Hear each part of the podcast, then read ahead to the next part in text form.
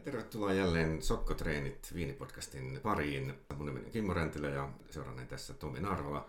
Nyt meillä on aiheena viinikilpailu.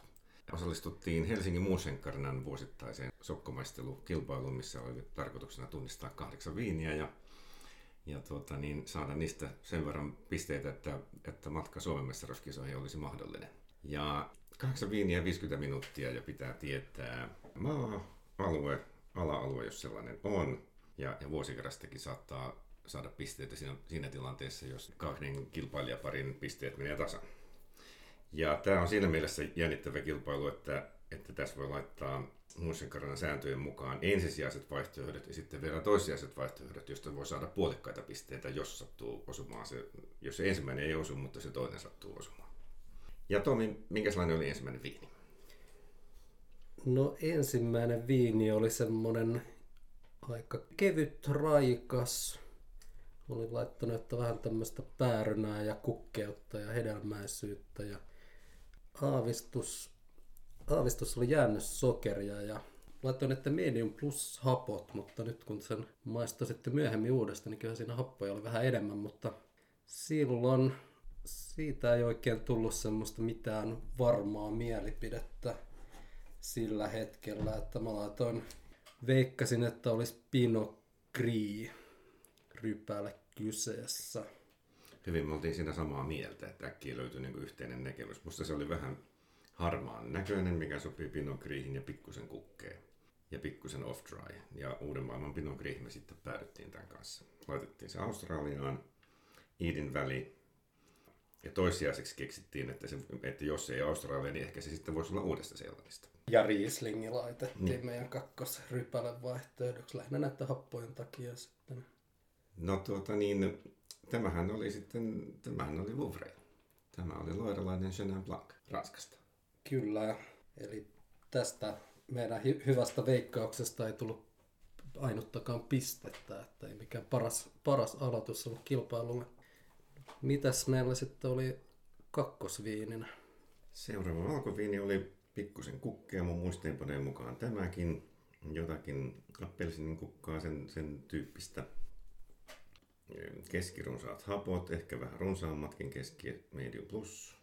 Aika niin semmoinen rakenteinen, hy, hyvä rakenteinen viini ja, ja sitten semmoinen niin sitruunainen happoisuus.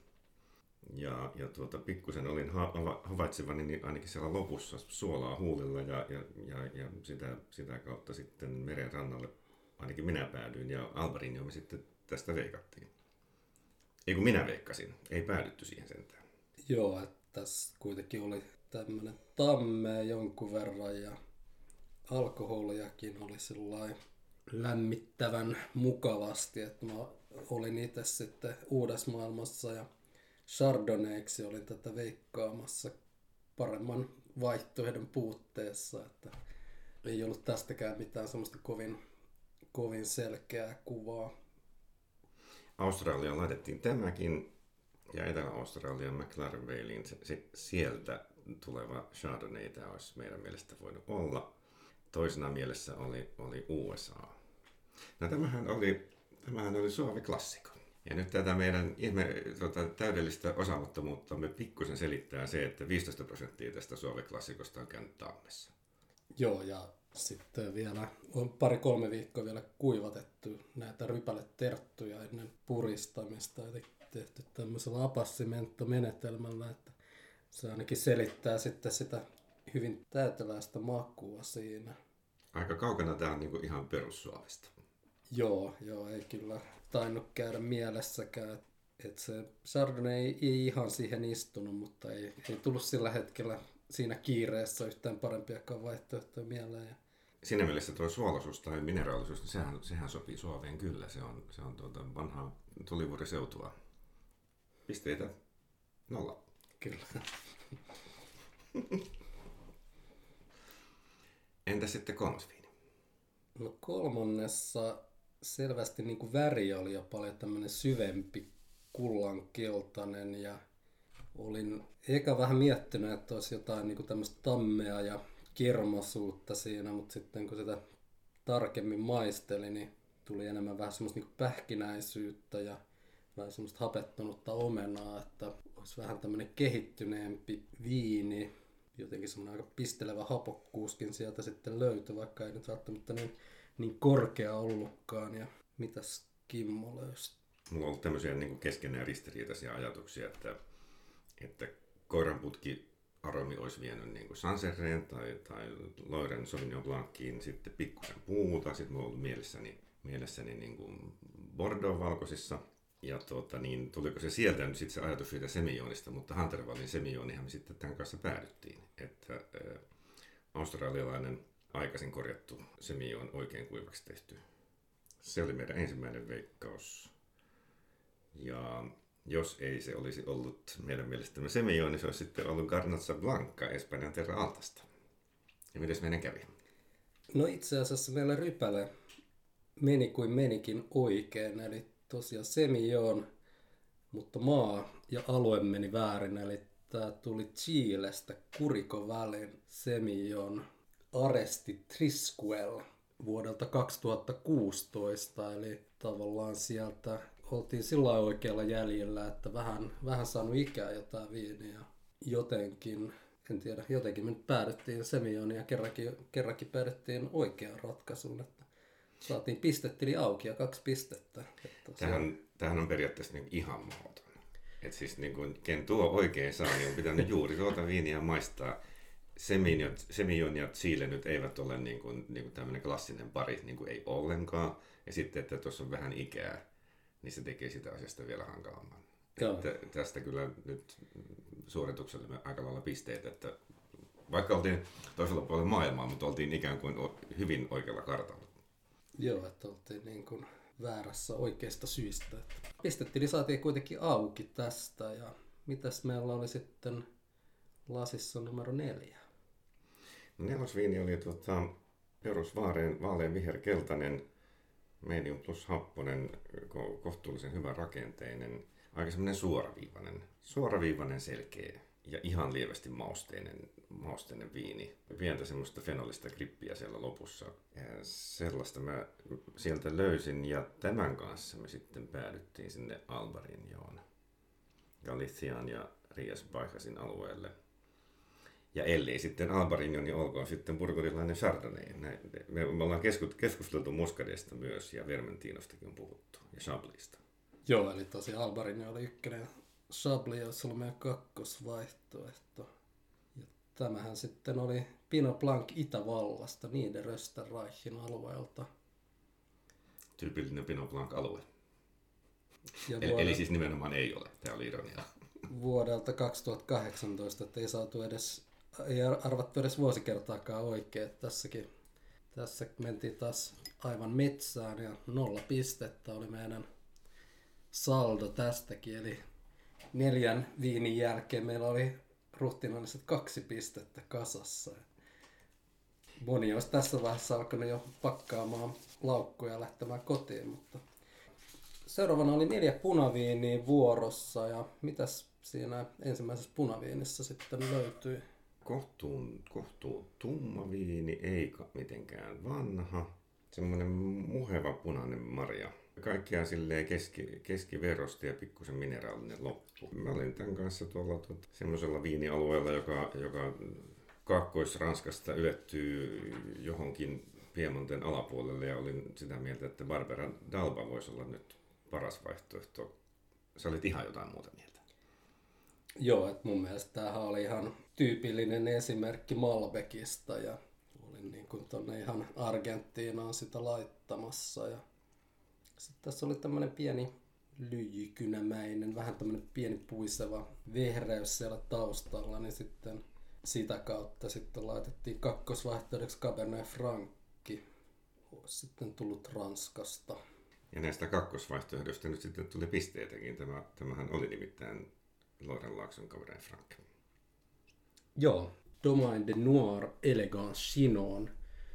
Et se mikä tässä itse ehkä eniten vei harhaan oli tämä erittäin tumma syvä väri, että tässä oli ihan tämä oli ehdottomasti kaikista syvin tummin väri näistä kaikista viineistä ja 14 prosenttia alkoholia, että itsellä mitä on Sinonin Cabernet Franckeja maistellut, niin ne on ollut kyllä paljon vaaleampia ja kevyempiä kaikki, että ei ole kyllä näin, näin täyteläistä vuorolaista punaviiniä aikaisemmin tullut vastaan, mutta Hy- hyvin niin kuin, niin kuin siis vähän niin kuin iso viini joo, sinoniksi ja ajatukset siitä, siitä tota, Barberasta tai Zweigeltista tai jostain tällaisesta, niin ei, ei mitenkään mahdottomia näin jälkeenkään päin.